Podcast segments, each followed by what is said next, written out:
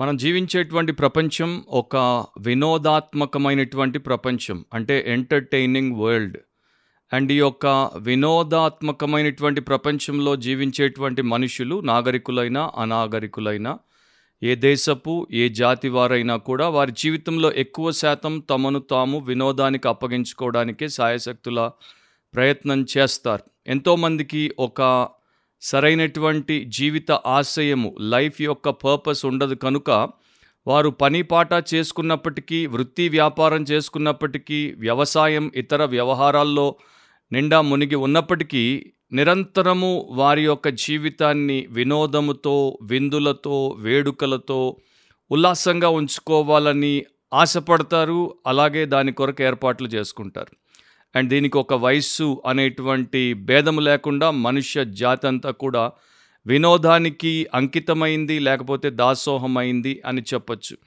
ఎంతోమంది క్రైస్తవులు కూడా ప్రస్తుత కాలంలో వినోదానికి ఎంటర్టైన్మెంట్కి అండ్ ఎన్నో రకాలైనటువంటి ఎంటర్టైన్మెంట్స్ ఉన్నాయి.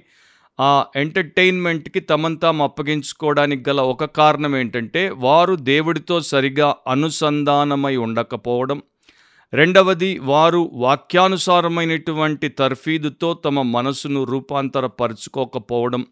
మూడవది వారు ఆత్మానుసారంగా నడుచుకోకుండా శరీరానుసారంగా లోక సంబంధులుగానే నడుచుకోవడం.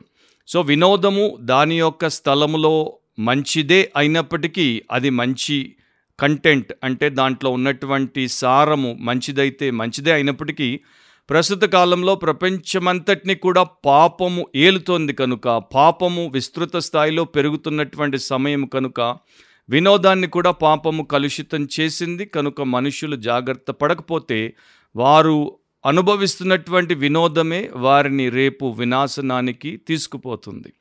దేవుడి వాక్యంలో ఎన్నో రకాలైనటువంటి హెచ్చరికలు దీనికి సంబంధించి ఆయన మనకిచ్చాడు. ఒకప్పుడు ప్రపంచ ప్రఖ్యాతిగాంచినటువంటి సువార్థికుడు లెనార్డ్ రావెన్ హిల్ ఈ మాటలు పలికాడు. Entertainment is the devil substitute for joy ఆనందానికి బదులుగా సాతాను కలిగించేటువంటి అంశమే వినోదం. ఎవరైతే ప్రభువునందు ఎక్కువగా ఆనందిస్తారో వారు తక్కువ వినోదానికి తమను తాము అప్పగించుకుంటారు అని ఆ భక్తుడు పలికాడు. నా ఈ రోజున ప్రభునందు ఆనందించేటువంటి వారు తక్కువ వినోదాలలో అండి. ఎన్నో రకాలైనటువంటి వినోదాలు ప్రస్తుతం సూర్యుని కింద మనకు అందుబాటులో ఉన్నాయి కనుక వాటిల్లో ఆనందించేటువంటి వారే ఎక్కువ. అందుకనే ఆత్మీయతలో వారు బలహీనమై వారి జీవితాన్ని ఆహుతి చేసుకుంటున్నారు. బిబ్లికలీ స్పీకింగ్ వాక్యానుసారంగా మాట్లాడితే అనే క్రిస్టియన్ పాడ్కాస్ట్కి ప్రభు అయిన యేసుక్రీస్తు ప్రశస్త నామమున మీలో ప్రతి ఒక్కరికి స్వాగతం. ప్రతివారం జీవానికి భక్తికి సంబంధించినటువంటి సత్యాలు దేవుడి వాక్యము మనకు నేర్పిన రీతిలో నేర్చుకోవడానికి దాని ప్రకారం నడుచుకోవడానికి కార్యక్రమాన్ని ప్రభు మనకిచ్చాడు. దాన్ని బట్టి ఆయనకే మహిమ. అండ్ మీకందరికీ కార్యక్రమం ద్వారా మేలు కలగాలన్నది నా ప్రార్థన ఆకాంక్ష. ఈరోజు మన ఎపిసోడ్లో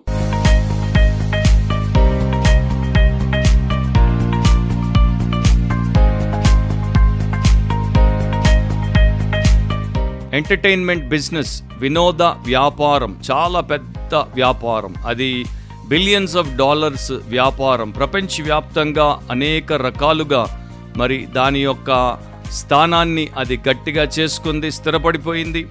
అనేక తరాలుగా అండ్ ఎన్నో విషమ పరిస్థితుల్లో కూడా ఈ వినోద పరిశ్రమ అనేది నష్టపోకుండా నడిచింది అంటే మనిషి యొక్క హృదయం మీద మనసు మీద వాడి జీవితం మీద దానికి ఎంత బలమైనటువంటి పట్టుందో మీరు తెలుసుకోవచ్చు. ఒకడికి పొట్ట కూడు లేకపోయినా పర్వాలేదు కానీ వాడికి రోజంతట్లో పట్టడంత వినోదం కావాలి అన్నది ప్రస్తుత మానవుల యొక్క నానుడి లేకపోతే వారి యొక్క లైఫ్ మోటో అని చెప్పచ్చు.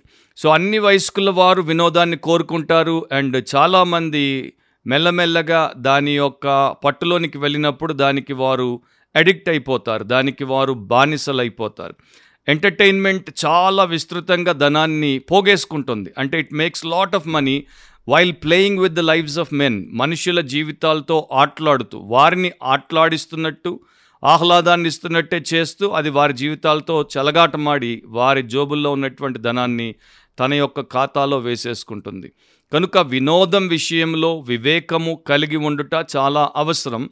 దురదృష్టవశాత్తు అలాంటి వారు తక్కువగా ఉన్నటువంటి దినాల్లో మనం ఉన్నాం అండ్ ఈ వినోదము యొక్క నిజమైనటువంటి స్థితి లేకపోతే దాని ఎజెండా ఏంటో వాక్యమే మనకు చూపించగలదు. దీని వెనకాల ఉన్నటువంటి ఒక ఆత్మీయ కారణాన్ని దేవుడి వాక్యమే మనకు చూపిస్తోంది.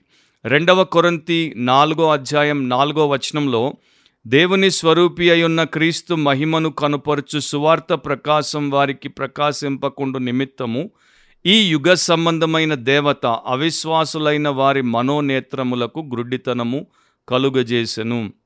సో ఈ యుగానికి సంబంధించినటువంటి దేవత లేకపోతే the god of this age Satan సాతాను దేవుడి విరోధి అండ్ మనుష్యులకు బద్ధశత్రువు వానికి ఉన్నటువంటి ఒకే ఒక ధ్యేయము లక్ష్యం ఏంటంటే మానవాళిని యేసుక్రీస్తు యొక్క మహిమ సువార్త ద్వారా దేవుడు రక్షించదలిచాడు కనుక వారు రక్షణ పొందకుండా వారి యొక్క మనోనేత్రాలకు గ్రుడ్డితనం కలుగజేసి నిరంతరం వారి నేత్రాలకు అండ్ వారి మనస్సులకు ఎదుట అనేక రకాలైనటువంటి వినోద కార్యక్రమాలను పెట్టేశాడు. సో వినోదముతో జీవితాన్ని నింపేసుకుంటే వారిలో ఉన్నటువంటి ఖాళీతనాన్ని లేకపోతే వారిలో ఉన్నటువంటి ఆ పాప భీతిని లేక ఆత్మశూన్యతను న్యూన్యతను వీటన్నిటిని వారు తెలుసుకోలేరు. దీంట్లో మునిగి తేలుతున్నప్పుడు వాటి యొక్క అవసరత వారు గుర్తించరు కనుక దేవుడి వైపు తిరగాల్సినటువంటి పని ఉండదు లోకంలో దీంతోనే కాలం గడిపేస్తారు ఒక రోజున కాటికి వెళ్ళిపోతారు సో సాతాను చాలా కుటిల బుద్ధి కలిగి ఎంటర్టైన్మెంట్ని అనేక రకాలుగా వినియోగిస్తాడు. మనకి తెలుసు మనకి జ్ఞానం లేకపోతే అంటే మనము చాలా చాలా తెలివితో వాక్యానుసారమైనటువంటి వివేచనతో మన ఎదుట ఉన్నటువంటి ఎంటర్టైన్మెంట్ ఎలాంటిదో తెలుసుకోకపోతే అది చాలా మంచిది అనుకుంటాం. ఎందుకంటే చాలా మట్టుకు వినోదము చాలా ఇన్నసెంట్గా చాలా లాఫుల్గా అంటే అమాయకంగా న్యాయబద్ధంగానే మనకు కనిపిస్తుంది. దాని వెనకాల గల ఒక కారణాన్ని కూడా మీకు చెప్పనివ్వండి. ఒకవేళ దేవుడు వినోదమును ఆయన మానవునికి ఒక వరముగా ఇచ్చి ఉండకపోతే ఈ రోజున సాతాను దాన్ని ఇంత వికృత స్థాయికి తీసుకుని వెళ్ళేవాడు కాదు. బైబిల్ ప్రకారము గిఫ్ట్ ఆఫ్ ఎంటర్టైన్మెంట్ అనేది ఒక గిఫ్ట్గా దేవుడే మనిషికి ఇచ్చాడు. అంటే వినోదము మనిషి జీవితంలో మరి నిరంతరము పరిశ్రమ అంటే పనే కాకుండా విశ్రాంతి అవసరం. అందుకే పగలంతా పని చేయిస్తాడు రాత్రి పడుకోబెడతాడు సో దట్ నెక్స్ట్ డేకి మనల్ని సిద్ధపరచడానికి. సో మనకి విశ్రాంతి అవసరము. విశ్రాంతితో పాటు మనకు వినోదం కూడా మంచి వినోదం ఆరోగ్యకరమైన వినోదం కూడా అవసరం. అందుకనే దేవుడే వాటిని మానవునికి వరముగా అనుగ్రహించాడు. లేఖనాలను మనం చదివినప్పుడు రకరకాల వినోదాలను మనిషికి అందుబాటులోకి దేవుడు తెచ్చాడు. ఒకటి సంగీతము ఒకటి నాట్యము ఇంకొకటి కళ అండ్ ఇంకొకటి సాహిత్యము. ఈ ప్రకారం దేవుడి వాక్యంలో వీటన్నిటి గురించి మనం చూస్తాం. క్రీడల్ని కూడా దేవుడి వాక్యంలో మనం చూస్తాం. దావీదును మీరు తీసుకోండి సొలోమోను మహారాజును తీసుకోండి. వారు వీటిని ప్రోత్సహించారు. వీటిని సరైన రీతిలో దేవుడి మహిమ కొరకు అండ్ వారి మేలు కొరకు వాడుకోవడంలో దాంట్లో తప్పు లేదు అని వారు చూపించారు. ఇక అపోస్తల దగ్గరికి వస్తే పౌలను తీసుకోండి ఇతర అపోస్తలను తీసుకోండి. వారు క్రీడల గురించి మాట్లాడతారు అండ్ కళల గురించి మాట్లాడతారు సాహిత్యం గురించి మాట్లాడతారు. కనుక ఇవి దేవుడిని మహిమపరిచే అంశములుగా ఉన్నప్పుడు వాటిని మనం కూడా మన జీవితంలో భాగముగా చేసుకోవడంలో తప్పు లేదు. మార్టిన్ లూథర్ అనేవాడు సంగీతము అనేది మనిషికి దేవుడిచ్చినటువంటి ఒక ప్రధానమైనటువంటి వరం. దాని ద్వారా దేవుని యందు ఆనందించి దేవుని ఆరాధించినట్లు మానవుడు సిద్ధపడి ఉండాలి అని. సో దేవుడి వాక్యం కూడా ఈ వినోదాల గురించి మాట్లాడుతోంది. కాకపోతే ఏ వినోదాన్ని దేవుడు ఆమోదిస్తాడు? ఎలాంటి వినోదాన్ని దేవుడు అంగీకరించడు అనే వివేచన మనము వాక్యము నుండే నేర్చుకోవాలి. ఇంతకీ ఎంటర్టైన్మెంట్ యొక్క డెఫినేషన్ ఏంటి? వినోదము యొక్క నిర్వచనం ఏంటి?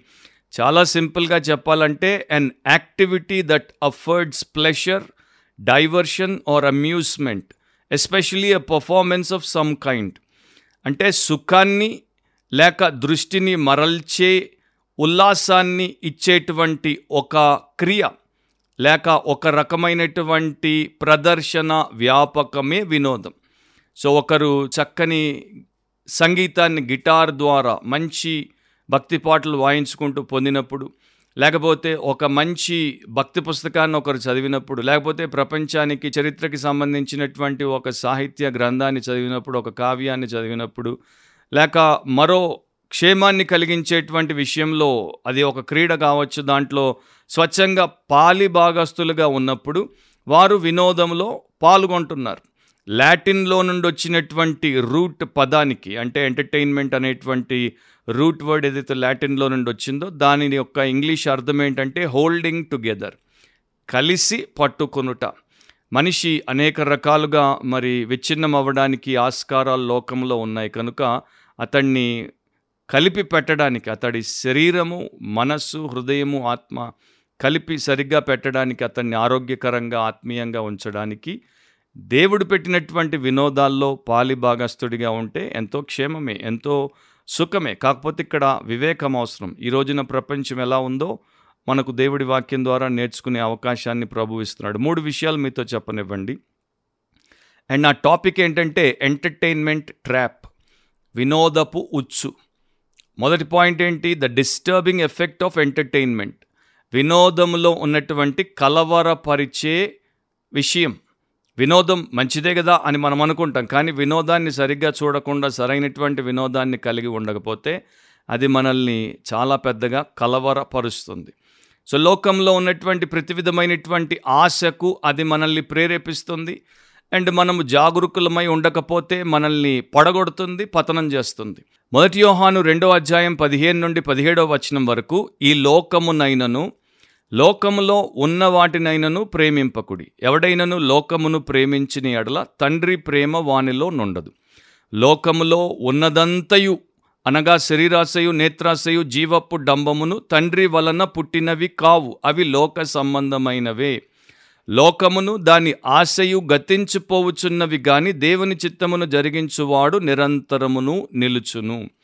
చాలా స్పష్టంగా దేవుడు ఆ వచనాలను రాయించాడు. లోకములో ఉన్న వాటిని ప్రేమించొద్దు. లోకములో ఉన్నదంతా కూడా శరీరాశ నేత్రాశ జీవపు డంబం అంటే మనిషి యొక్క గర్వం. ఇవి దేవుడి వలన కలిగినవి కావు ఇవి లోక సంబంధమైనవి. లోకము దాని ఆశ ఇవన్నీ కూడా గతించిపోతున్నాయి నాశనానికి పోతున్నాయి కానీ దేవుడి చిత్తాన్ని జరిగించే మనిషి నిరంతరము నిలబడతాడు. కనుక దేవుడి వాక్యంలో ఏదైతే ఆమోదం పొందిందో అలాంటి వినోదాలను తగు మోత్రపు మోతాదులో కలిగి ఉండడంలో తప్పు లేదు. కానీ అది విపరీత స్థాయికి నడిపిస్తే మనలో మరి విపరీత బుద్ధి వినాశ కాలానికి తీసుకుపోతుంది అని చెప్పడానికి సందేహము అవసరం లేదు.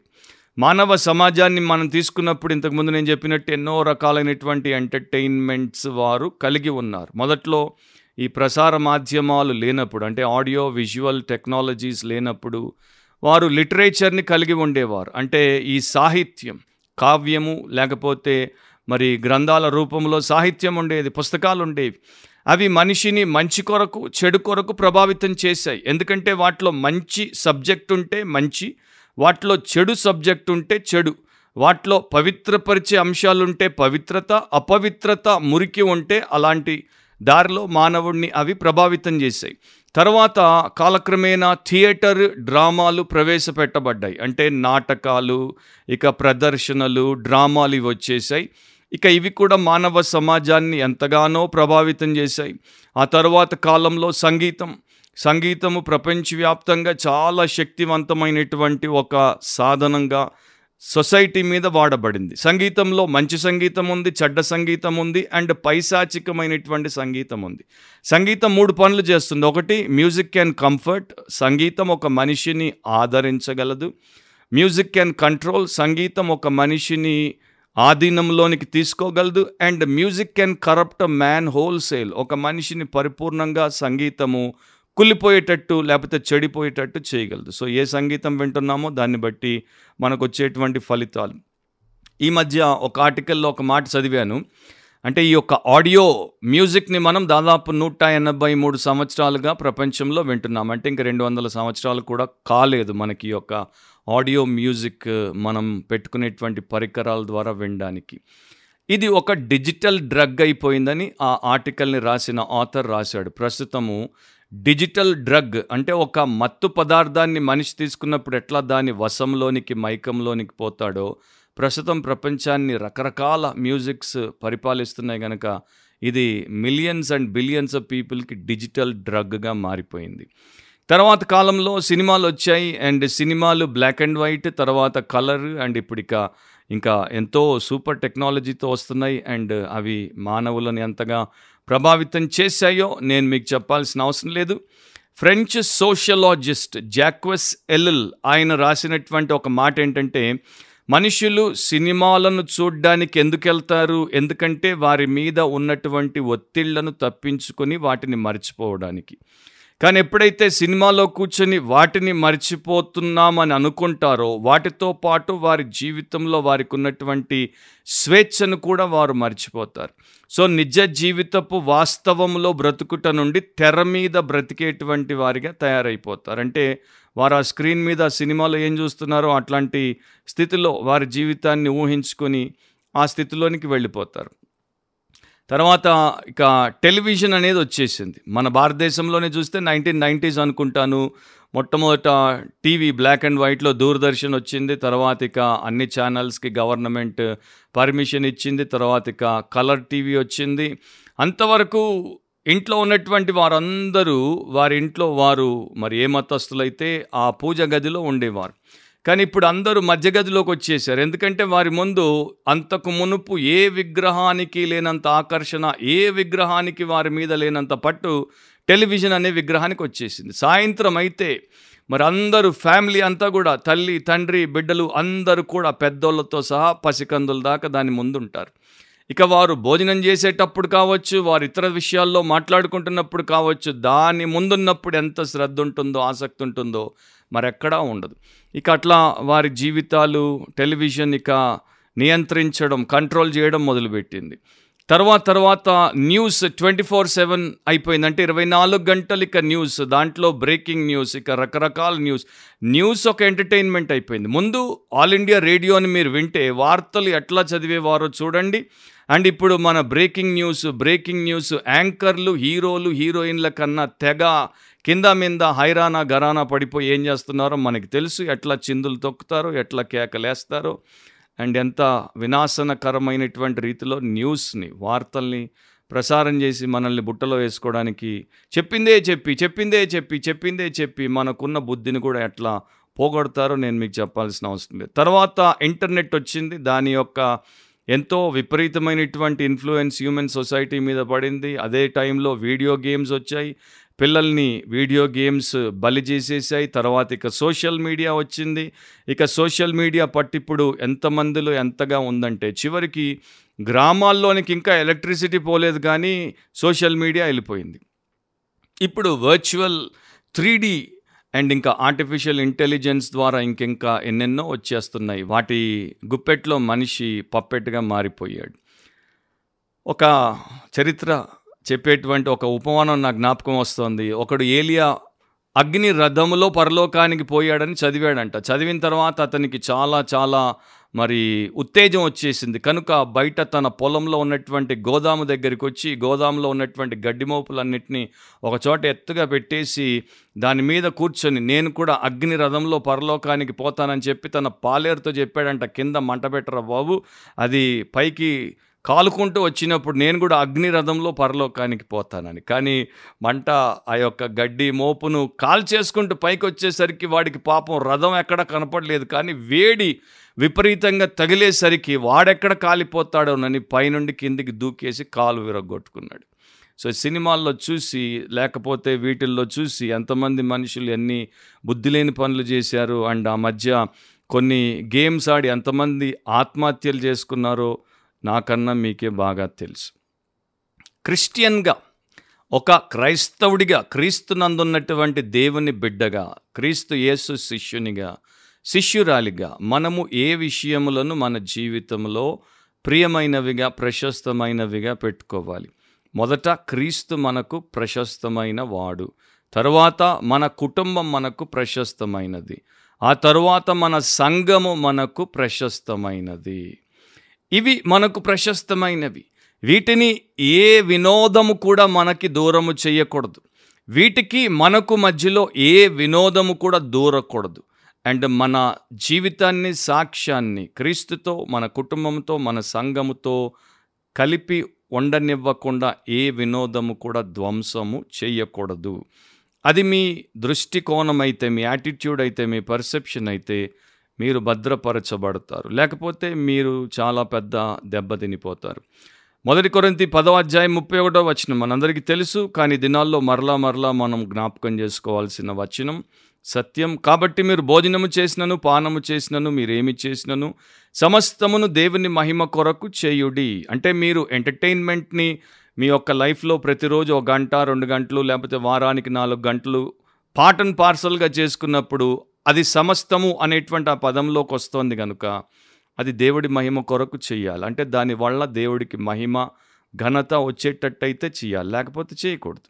అయితే ఇప్పుడున్న సమస్య ఏంటంటే బయట ఉన్నటువంటి కమ్యూనిటీ వారికే కాదు క్రిస్టియన్ చర్చ్లో ఉన్నటువంటి క్రిస్టియన్స్కి కూడా పెరాలసిస్ ఆఫ్ ఎనాలసిస్ అంటారు. అంటే వారికి ఈ విశ్లేషణ అనేటువంటి విషయంలో పక్షవాతం వచ్చింది. వారు ఒక విషయాన్ని సరిగ్గా వాక్యానుసారంగా విశ్లేషించేటువంటి విషయంలో విఫలమైపోయారు బలహీనమైపోయారు. ఎందుకంటే వారికి పక్షవాతం వచ్చింది. ఎందుకు వచ్చింది అంటే వారి ఆత్మీయ స్థితి అంత దుర్భరంగా ఉంది. దీంతో పాటు ఇంకొక దారుణమైనటువంటి అంశం ఏంటి? చర్చ్నే ఎంటర్టైనింగ్ సెంటర్గా మార్చేశారు. వర్షిప్ ఒక ఎంటర్టైన్మెంట్ అయిపోయింది. ఎన్నో చర్చెస్లో మెగా లేక మినీ చర్చెస్లో మీరు చూస్తే మ్యూజిక్ వచ్చేటువంటి మనుషుల్ని ఎంటర్టైన్ చేయడానికి పాటలు ఎంటర్టైన్ చేయడానికి ప్రసంగాలు ఎంటర్టైన్ చేయడానికి కార్యక్రమాలు ఎంటర్టైన్ చేయడానికి ఎంతసేపు మనిషిని ఆహ్లాదంగా మరి ఉల్లాసంగా ఉత్తేజభరితంగా పెట్టడానికే ఈ యొక్క సంఘాలు ఈ యొక్క కేంద్రాలు తయారైపోతున్నాయి తప్ప ఒక చర్చ్ దేవుడి మహిమ కొరకు దేవుడి యొక్క ప్రజల ఆత్మీయ క్షేమం కొరకు ఆయన రాజ్య వ్యాప్తి కొరకు ఆత్మల రక్షణ కొరకు ఆయన పెట్టినటువంటి పరిశుద్ధ ఆత్మల కేంద్రం అనేది మనుషులు మర్చిపోయారు. దాంట్లో వాక్యాన్ని చదవడం దాంట్లో దేవుడికి భక్తి గీతాలు భక్తితో ఆలపించడం దాంట్లో బోధకులు భక్తితో భక్తిగల బైబిల్ బోధలు ప్రకటించడం దాంట్లో పరిశుద్ధులు పరిశుద్ధులతో సహవాసం చేసి పరిచర్య చేయడం అనేవి పక్కకి పోయాయి. ఇప్పుడంతా కూడా ఎంటర్టైన్మెంటే. వారమంతా ఒత్తిళ్ళ కింద ఉంటారు వారమంతా పీడలతో పాటు పీడించబడతారు. ఆదివారం భార్య భర్త బిడ్డలతో చర్చికి వస్తారు సో తల్లికి తండ్రికి మెయిన్ సెంటర్లో అండ్ పిల్లలకి ఆ మినీ సెంటర్లో బాగా ఎంటర్టైన్మెంట్ ఇచ్చి బాగా వారిని హాయ్ హాయ్ హల్లెలూయాతో మైమరిపింపజేసి పంపిస్తే వారు జోబులు ఖాళీ చేసి ఇంటికి పోతారు. మరలా నెక్స్ట్ వీక్ వస్తారు. ఇది ఇప్పుడున్న ఎంటర్టైన్మెంట్ బిజినెస్ చర్చ్లో. దానికన్నా ఆత్మీయ దరిద్రత మరొకటి ఉండదు. ఎందుకంటే నిజమైన ఆరాధన God centred and God directed భక్తి కలిగిన ఆరాధన దైవ కేంద్రీకృతమై దేవుడి చేత నిర్దేశించబడింది. దాంట్లో మనిషికి ఎక్కడా తావు లేదు. మనిషిని ఎంటర్టైన్ చేసేది చర్చ్ కాదు వర్షిప్ కాదు. మనిషిని ఎంగేజ్ చేసేది దేవుడి ఆరాధన కొరకు అంటే God's worship and God's witness God's work కొరకు మనిషిని బిబ్లికల్గా ఎంగేజ్ చేసేది చర్చ్ అండ్ వర్షిప్ అది మన దురదృష్టం. Second point the destroying effect of entertainment వినోదం యొక్క నాశనకరమైనటువంటి ఫలితం. సో మనము చాలాసార్లు అనుకుంటాం హాలీవుడ్ని బ్లేమ్ చేయడము బాలీవుడ్ని బ్లేమ్ చేయడము టాలీవుడ్ని బ్లేమ్ చేయడము ఇంకా ఎన్ని వుడ్లు ఉన్నాయో వాటిని బ్లేమ్ చేయడం ఎందుకు? ఎందుకంటే వుడ్ ఒక రోజున ఆ దేవుడి ఫైర్లో ఎట్లాగూ తగలబడిపోతుంది. కనుక మనం వాటిని వీటిని బ్లేమ్ చేసే కన్నా వారిని దేవుడు ఎట్లాగూ తీర్పు తీరుస్తాడు అండ్ వారి సంగతి ఆయన చూస్తాడు. ఎప్పుడైనా సరే బజార్లోకి ఒకరు ఒక ప్రోడక్ట్ని ప్రవేశపెట్టారు అంటే కన్జ్యూమర్స్ ఉన్నారు కనుకనే కదా. కస్టమర్స్ ఉన్నారు కనుకనే కదా. వీరు సినిమాలు తీస్తుంటే చూసేవారు ఉన్నారు కనుకనే ఖర్చు పెట్టి మరీ చూసేవారు ఉన్నారు కనుకనే పోర్నోగ్రఫీ అశ్లీల సాహిత్యం భూత సాహిత్యం ఉంది అంటే దాని కొరకు వెంపర్లాడేవారు ఉన్నారు కనుకనే సో మనల్ని మనం నిందించుకోకుండా వారు వారు వారు అని ఇతరులను నిందించుట కూడా మనలో ఉన్నటువంటి నీచత్వమే అవుతుంది. మనకు నిజంగా ఒక నైతిక అవలక్షణం ఉంది. అంటే మనము పై వాటి వైపు ఉన్నతమైనటువంటి వాటి వైపు తొందరగా ఆకర్షించబడం. కింది వాటి వైపు నీచమైనటువంటి వాటి వైపు తొందరగా ఆకర్షించబడతాం. ఎందుకంటే పందికి రొచ్చే ఇష్టం. పందికి అత్తరుబూసినటువంటి గది ఇష్టం లేదు. అట్లాగే మనిషికి రొచ్చే ఇష్టం. మనిషికి రక్షకుడైనటువంటి క్రీస్తు యేసులో ఉన్నటువంటి నీతికరమైనటువంటి జీవన సంబంధమైన విషయాలు విలువలు ఇష్టం ఉండదు. కనుక వీరికి తెలుసు అనమాట వీడిలో ఉన్నటువంటి బేసిక్ ఇన్స్టింక్ట్లో వీడికి ఎంటర్టైన్మెంట్ అనేది చాలా ప్రాముఖ్యం చాలా ఇష్టం. కనుక దాన్ని వాడికి ఇస్తే వాడు పడిపోతాడు. అట్లాగే మనము మరి దాన్ని మనం నో అని చెప్పకుండా రెసిస్ట్ చేయకుండా దానికి పడిపోతున్నాం. జీకే చెస్టటన్ అనే మేధావ్ అన్నాడు ఒక మనిషి బాధ లేక నొప్పి చేత అలసిపోయినప్పుడు వాడి జీవితం అర్థం లేకుండా పోదు. ఒక మనిషికి సుఖం ఎక్కువైపోయినప్పుడు వాడి జీవితానికి అర్థం లేకుండా పోతాడు అని చెప్పాడు ఆయన. సో బాధల్లో ఉన్నోడికి చాలాసార్లు బుద్ధి ఉంటుంది కానీ ఎక్కువ సుఖాల్లో బలిసిపోయే వాడికి ఉన్న బుద్ధి కాస్తా పోతుంది. కనుక మనిషికి ఎంటర్టైన్మెంట్ అనేది సమపాళ్ళలో సరైనదిగా లేకపోతే అది వాడిని చాలా తొందరగా సమాధికి తీసుకెళ్తుంది. అనేది మరలా మరలా చెప్తూనే ఉన్నారు. ఎంటర్టైన్మెంట్ ఇండస్ట్రీకి వాల్యూస్ ఉండవు. అంటే వినోద పరిశ్రమకి విలువలు ఉండవు. వారికి ఓన్లీ కావాల్సింది వారి వాల్ట్స్ నిండడం. అంటే వారి ఖజానా పెట్టెలు మన క్యాష్తో నిండితే చాలు. వారు మన క్యారెక్టర్తో ఆడుకుంటారు. మన విలువల్ని వారు తుంగలో తొక్కుతారు. మన జీవితపు లక్ష్యాలను వారు పక్కకి నెట్టేస్తారు. అండ్ మన గుణాన్ని వారు చిన్న భిన్నం చేస్తారు. సో ఇది మనం తెలుసుకోకపోతే మనము వారు మన కొరకు ప్రొడ్యూస్ చేసే మ్యూజిక్ ప్రొడ్యూస్ చేసే ఫిల్మ్ ప్రొడ్యూస్ చేసే రియాలిటీ షో ప్రొడ్యూస్ చేసే బ్రేకింగ్ న్యూస్ ప్రొడ్యూస్ చేసే డాక్యుమెంటరీ ప్రొడ్యూస్ చేసేటువంటి పోర్నోగ్రఫీ అండ్ ప్రొడ్యూస్ చేసేటువంటి వాయిలెన్స్ హింస విపరీతమైనటువంటి హింస అండ్ ఇక ఇక పిచ్చి పిచ్చి పిశాచులు కూడా అట్లాంటి డాన్సులు ఇవ్వ అట్లాంటి డాన్సులు నింపేసేయారు ఎందుకు అంటే వారికి మానవుడిలో ఉన్నటువంటి వికృతానికి ఆహారం లేకపోతే ఆజ్యం వేయడం ఇష్టం. అండ్ అదే పని వారు చేస్తున్నారు. కొన్ని ఒక్కొక్క మాటలో చెప్పనివ్వండి ఎంటర్టైన్మెంట్ సరైంది కాకపోతే ఏం చేస్తుంది. అంటే ఈ వినోదం వాక్యానుసారమైంది కాకపోతే ఏం చేస్తుందో. ఫస్ట్ పాయింట్ ఏంటంటే ఎంటర్టైన్మెంట్ స్టీల్స్ అవర్ టైం వినోదం అనేది మన సమయాన్ని దొంగిలిస్తుంది. ఎఫ్సి ఐదు పదిహేను దినములు చెడ్డవి కనుక మీరు సమయమును పోనీయక సద్వినియోగము చేసుకొనొచ్చు సో మనము భక్తిపరులముగా క్రైస్తవులముగా దేవుని ప్రజలముగా మన సమయాన్ని పోనివ్వకుండా దినాలు చెడ్డవి దాంట్లో ఉత్పన్నమయ్యేటువంటి వినోద కార్యక్రమాలు కూడా మోస్ట్లీ చెడ్డవి కనుక సమయాన్ని వాటికి పోనివ్వకుండా దేవుడి చిత్తమేంటో వివేకము కలిగినటువంటి వారముగా తెలుసుకుని మన జీవితాన్ని మనం పరిరక్షించుకోవాలి. లేకపోతే మనకి తెలియకుండానే వినోదం మన యొక్క సమర్థవంతమైనటువంటి సమయాన్ని అది దొంగిలించేస్తుంది. రెండవది entertainment stumps our spiritual growth వినోదం అనేది మన ఆత్మీయ ఎదుగుదలను అది పూర్తిగా కుదేలయ్యేటట్టు చేస్తుంది. మొదటి తిమోతి ఐదో అధ్యాయం ఆరో వచనం. యాక్చువల్గా మొదటి తిమోతి ఐదు ఆ అధ్యాయంలో మొదట్లో వైదవ్యం కలిగిన లేకపోతే విడోస్ అంటారు విధవరాళ్ళుగా ఉన్నటువంటి విశ్వాసుల గురించి పౌలు రాశాడు. సో ఒక విధవరాలు ఎట్లా ఉండాలి అనేది చెప్తాడు ఎట్లా ఉండకూడదు అనేది చెప్తాడు. సుఖభోగముల యందు ప్రవర్తించున్నది బ్రతుకుచుండియు చచ్చినదై ఉండును. సో ఇది కేవలం విడోస్కి మాత్రమే కాదు బిలీవర్స్ అయినటువంటి ప్రతి ఒక్కరికి వర్తిస్తుంది ఆ స్పిరిచువల్ ప్రిన్సిపల్. సుఖభోగముల యందే వారమంతా నేను ప్రవర్తిస్తానంటే దేవుడి దృష్టిలో నేను బ్రతుకుచుండి కూడా చచ్చిన వాడితో సమానం. మూడవది ఎంటర్టైన్మెంట్ స్టెయిన్స్ అవర్ సోల్స్ వినోదాలు మన యొక్క ఆత్మను మలినము చేస్తాయి. యాకోబు నాలుగు నాలుగులో వ్యభిచారణులారా ఈ లోక స్నేహం దేవునితో వైరమని మీరు ఎరుగరా కాబట్టి ఎవడి లోకముతో స్నేహము చేయగోరునో వాడు దేవునికి శత్రువగును.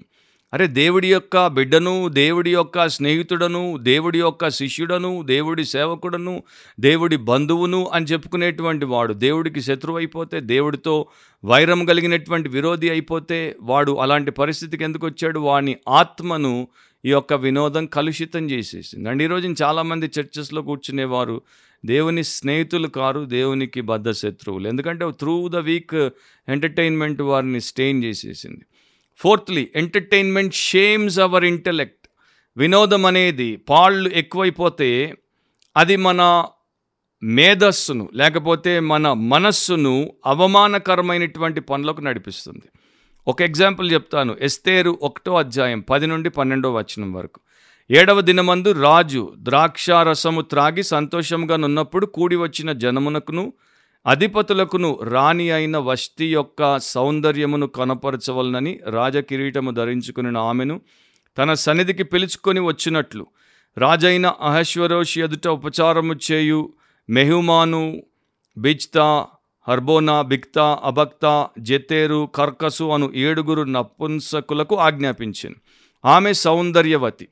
సో ఇతడు ఇప్పటిదాకా తన గొప్పతనాన్ని ఏడు రోజుల విందులో అందరికీ చూపించాడు. ఇప్పుడు తన సౌందర్యము కలిగినటువంటి రాణి తన భార్యను కూడా తెచ్చి ప్రదర్శనకు పెడదాం అనుకున్నాడు. వష్టిని తీసుకుని వచ్చి అక్కడ అందరి ఎదుట బ్యూటీ మరి ప్రదర్శన చేద్దాం అనుకున్నాడు.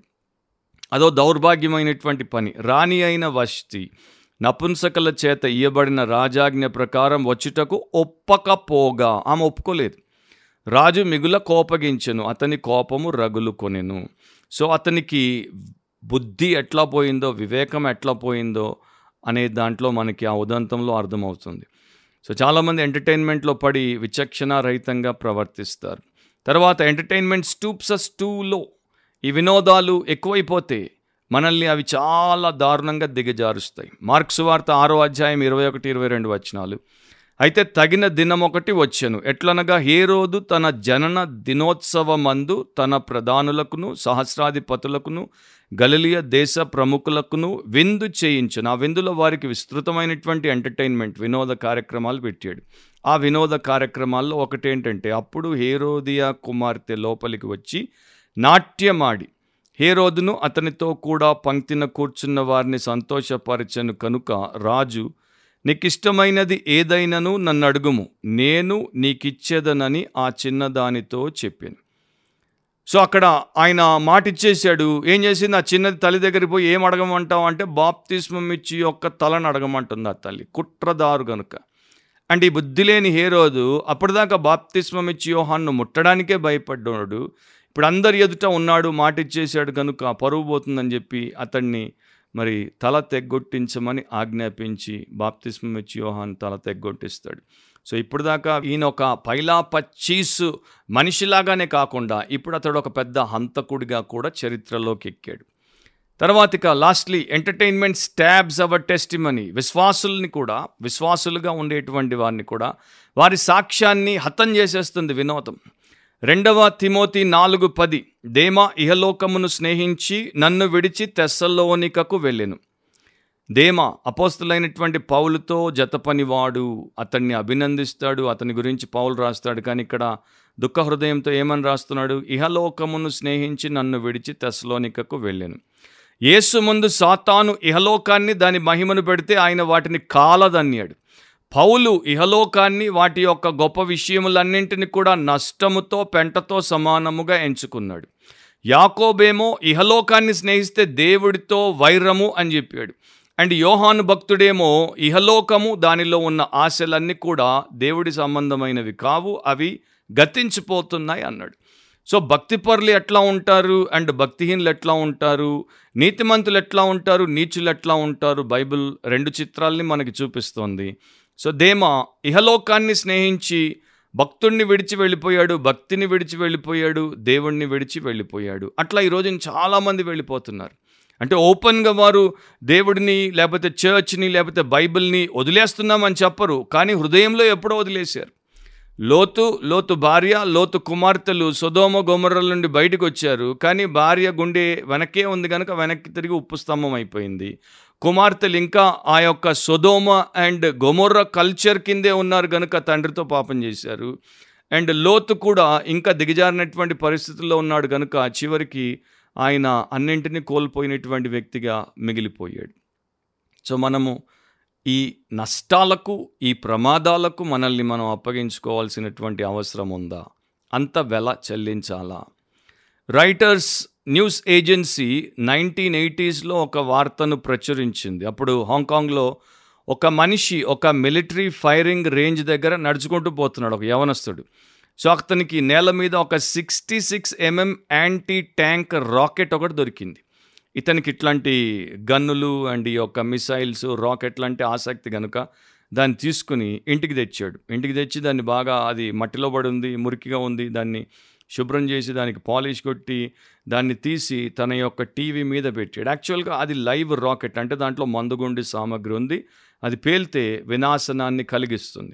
పన్నెండు ఔన్సుల హై ఎక్స్ప్లోసివ్ దాంట్లో ఉంది. దాన్ని తెచ్చి టీవీ మీద పెట్టాడు. సో రోజు దాన్ని అక్కడ పెట్టుకొని చూసి మురిసిపోయేవాడు. ఒక రోజున ఎందుకో పోలీసులు ఆయన ఇంటికి మరి ఏదో దొంగతనం కేసులో ఆయన ఇంటిని సెర్చ్ చేయడానికి వచ్చారు. ఇతనికి ఇరవై రెండు సంవత్సరాలు. సో సెర్చ్ చేసినప్పుడు ఆ రాకెట్ని చూసి ఇది మిలిటరీ రాకెట్ నీ ఇంట్లో ఎందుకుందని చెప్పేసి దాన్ని వారు కాన్ఫిస్కేట్ చేశారు జప్తు చేశారు.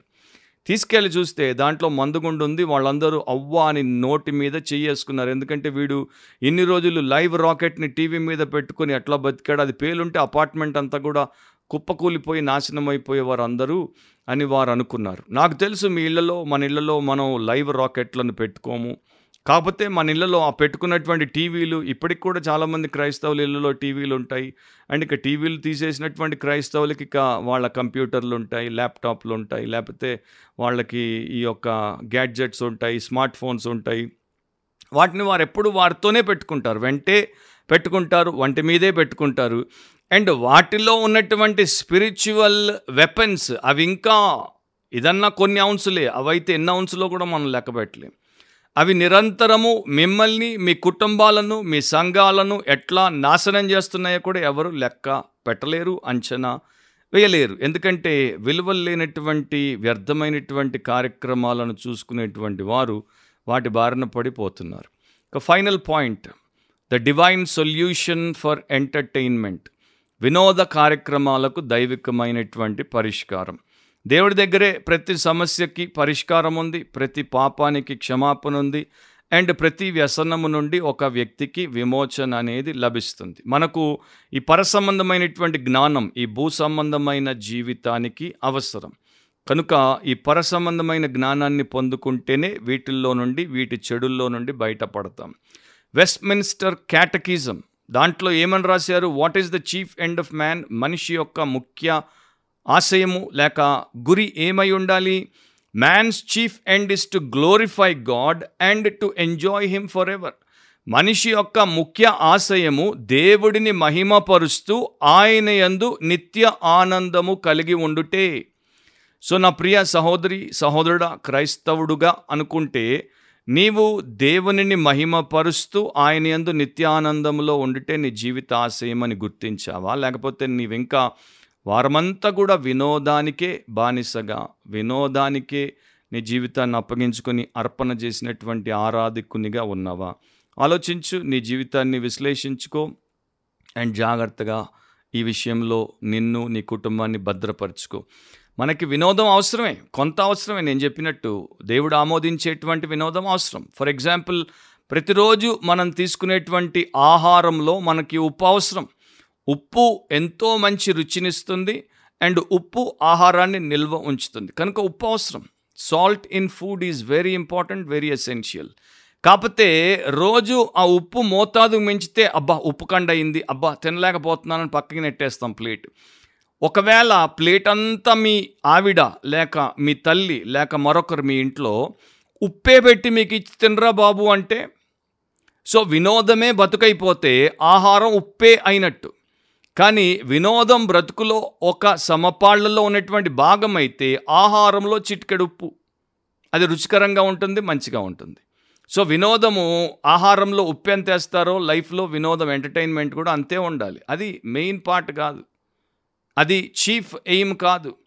సో క్రిస్టియన్స్కి ఈ రోజుల్లో అది అసలే ఇంకా ఇంకా ఎన్నో రకాలుగా జాగ్రత్తలు పడాలి. సమయాన్ని సద్వినియోగం చేసుకోవాలి. దేవుడి కొరకు ఆయన రాజ్యం కొరకు నిత్యము ప్రయాసపడాలి. అలాంటి పరిస్థితుల్లో మనం ఉన్నామా లేకపోతే మన జీవితాన్ని ఈ యుగపు దేవతకు ఆహుతి చేసేస్తాం. సో మూడు మాటలు చెప్పనివ్వండి. ఒక్కొక్క పాయింట్ అండ్ దెన్ ముగిస్తాను. Protect your personality. మీ వ్యక్తిత్వాన్ని కాపాడుకోండి.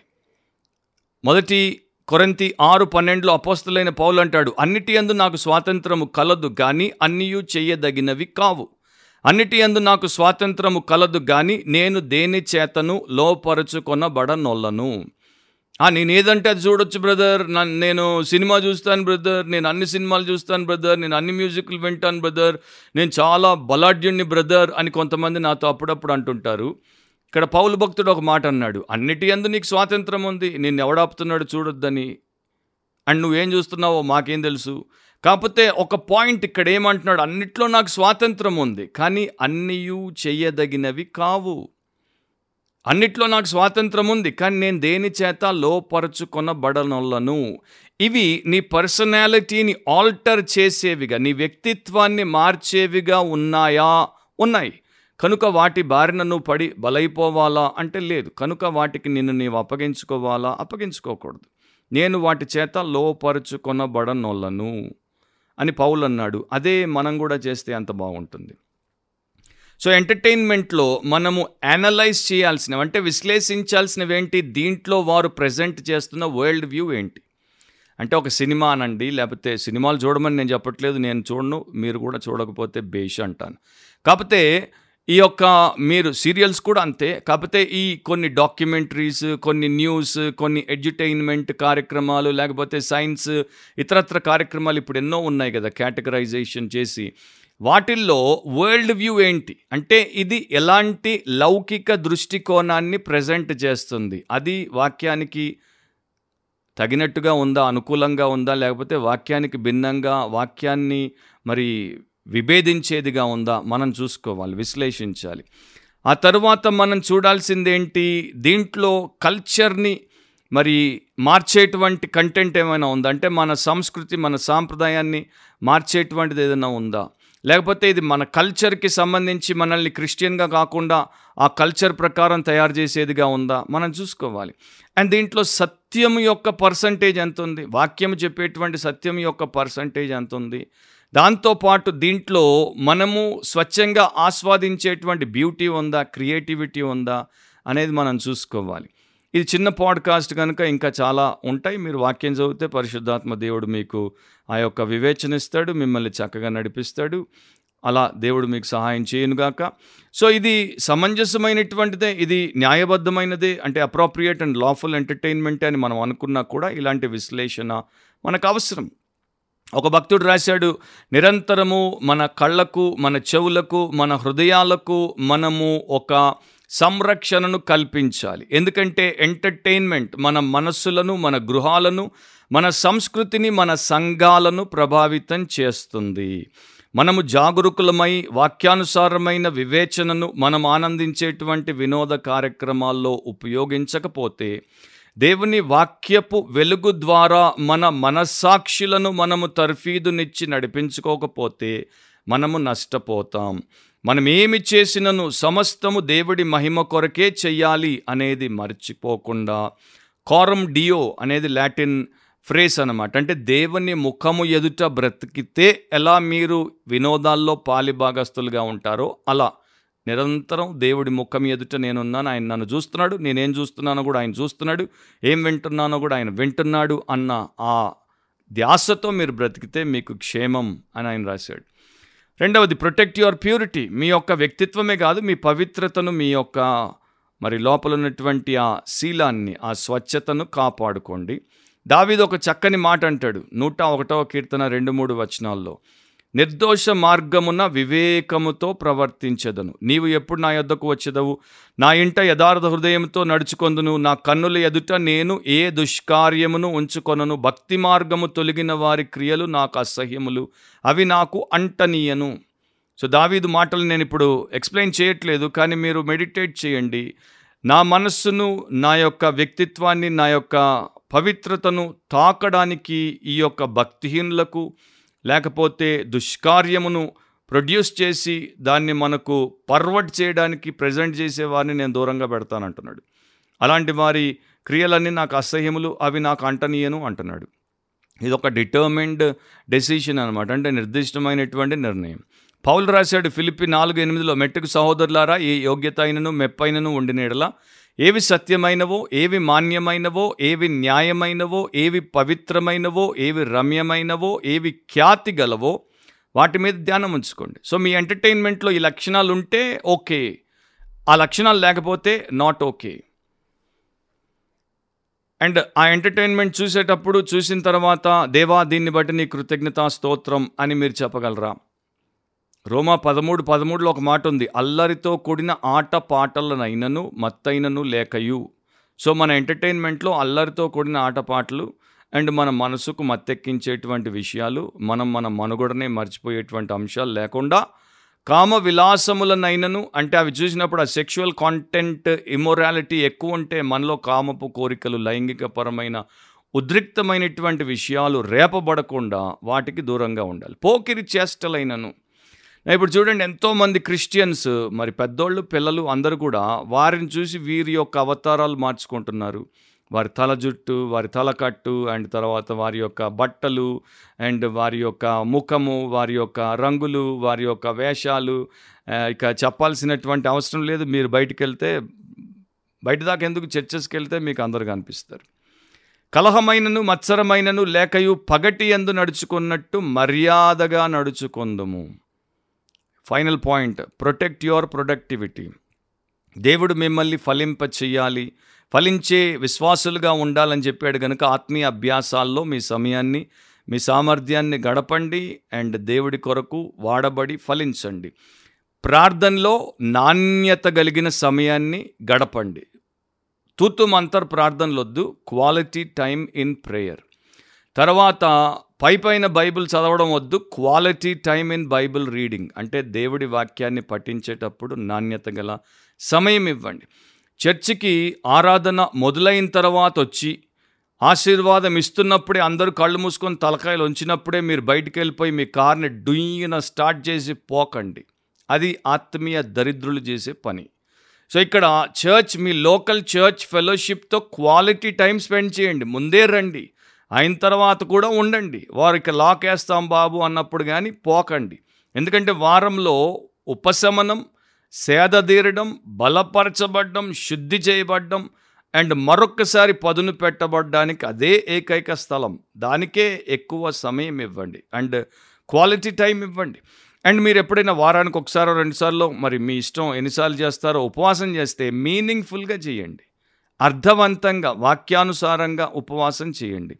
అండ్ దేవుడి కొరకు పని చెయ్యాలి అనే తృష్ణ కలిగి మీ స్థానిక సంఘం ద్వారా జరిగే విభిన్న పరిచర్యల్లో మీ సేవకుల ద్వారా మీరు కూడా పరిచర్య చేసేవారిగా తర్ఫీదు పొంది వాడబడండి. This is quality spiritual life అలా చేస్తే మీ జీవితం ఎంతో బాగుంటుంది.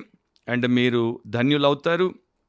మీ జీవితంలో మీరు ప్రభువును గణపరిచినటువంటి వారు అవుతారు ఒక మాట ఇక్కడ నేను చెప్పి ముగిస్తాను. ఎర్విన్ లుడ్సర్ ఆయన ఒకప్పుడు మూడీ మెమోరియల్ చర్చ్కి పాస్టర్గా పనిచేశారు షికాగోలో. ఆయన పుస్తకం రాశారు. ఆ పుస్తకంలో మూడు పరీక్షలు పెట్టుకోమంటారు. ఒకటి ద కంటెంట్ టెస్ట్. మీరు ఏ ఎంటర్టైన్మెంట్నైనా చూస్తున్నప్పుడు దాంట్లో కంటెంట్ టెస్ట్ అంటే దాంట్లో ఉన్నటువంటి సారం ఏంటి?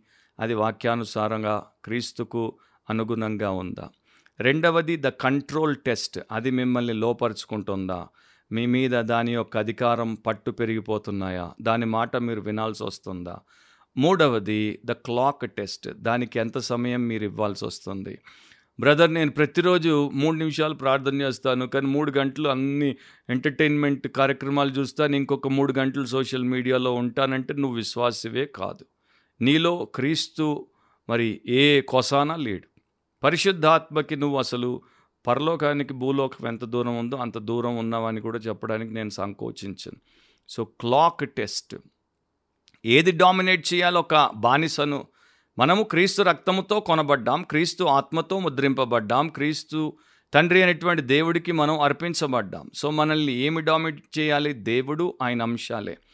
ఇది వాక్యం. ఆ వాక్యం ప్రకారం మీరుంటే మీరు దీవించబడతారు లేకపోతే మీ జీవితం ఏమైపోతుందో ఎవరు అంచనా వేయలేరు. ఓ పెద్ద ఆయన నిరంతరం రిటైర్ అయిన తర్వాత రోజంతా టీవీ ముందే ఉండేవాడు. క్రిస్టియనే రోజంతా టీవీ ముందే ఉండి ఉండి ఉండి ఉండి నాలుగైదేళ్ళ తర్వాత టీవీ చూసి చూసి చూసి విసుకొచ్చేసింది అయ్యో! యేసు నా కొరకు చనిపోయాడు యేసు నా కొరకు పరలోకాన్ని విడిచొచ్చాడు యేసు నా కొరకు ఈ లోకంలో ఇన్ని అష్టకష్టాలు ఇన్ని నిందలు ఇన్ని పాటించి భరించి నేరస్తుడిగా ఆయన నింగికి నేలకు మధ్యలో నా కొరకు మరణించిపోతే నేనేంటి రిటైర్ అయ్యేంత వరకు పనిలో ఆఫీస్లో గడిపాను రిటైర్ అయిన తర్వాత ఇంట్లో టీవీ ముందు బతుకుతున్నాను దౌర్భాగ్యుండని అని చెప్పేసి టీవీ అమ్మేసి ఆయన పాస్టర్ దగ్గర పోయి చెప్పాడు అయ్యా నేనేమన్నా పరిచర్య చేయొచ్చా? అంటే పాస్టర్ గారు మనకి డెబ్బై మంది మిషనరీలు ఉన్నారు ఇన్ని ప్రాంతాల్లో అని వారి పేర్ల జాబితా ఇచ్చాడు. ప్రతిరోజు ఈ డెబ్బై మంది కొరకు వారి కుటుంబాల కొరకు వారి పరిచర్యల కొరకు పలానా పలానా రీతిలో ప్రార్థన చేయమంటే పెద్ద ఆయన రోజు డెబ్బై మంది కొరకు మిషనరీల కొరకు వారి సేవ కొరకు చక్కగా ప్రార్థన చేస్తూ కొన్నేళ్ళలో ఆయన చనిపోయాడు. అండ్ ఈయన ప్రార్థనకి దేవుడు చక్కగా ఆ మిషనరీల జీవితాల్లో వారి పరిచయంలో కార్యం చేశాడు. సో ఆ పుస్తకం రాసిన రచయిత ఏమంటాడు? రేపు ఈయన దేవుడి ముందు నిలబడినప్పుడు దేవుడి ఇతన్ని మెచ్చుకుంటే ఏమని మెచ్చుకుంటాడు? బలా నమ్మకమైన మంచి దాసుడా.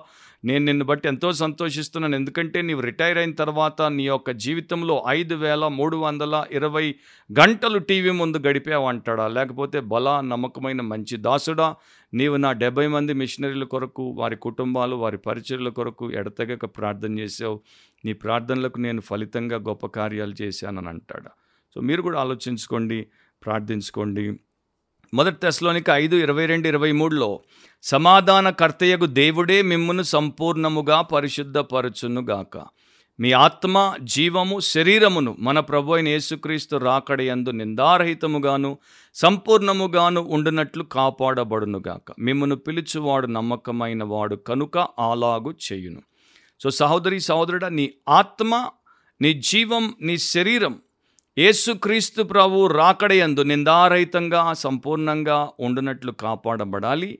అండ్ దేవుడు నమ్మదగినవాడు అట్లా కాపాడగలడు. కాకపోతే నీవు కనువిప్పు కలిగి ఈ యొక్క చెడ్డ అండ్ వికారమైన పైశాచికమైన ప్రపంచ ధర్మానికి పోకడలకు సంబంధించిన వినోదాల నుండి వేడుకల నుండి అలాంటి వ్యర్థ కార్యక్రమాల నుండి విమోచింపబడు. ప్రభు యేసుక్రీస్తును ఇదే సమయంలో ఆశ్రయించు నీవు ఇంకా రక్షణ పొందకపోతే ఆయన నీ కొరకు సిలువలో చేసినటువంటి విమోచన కార్యం.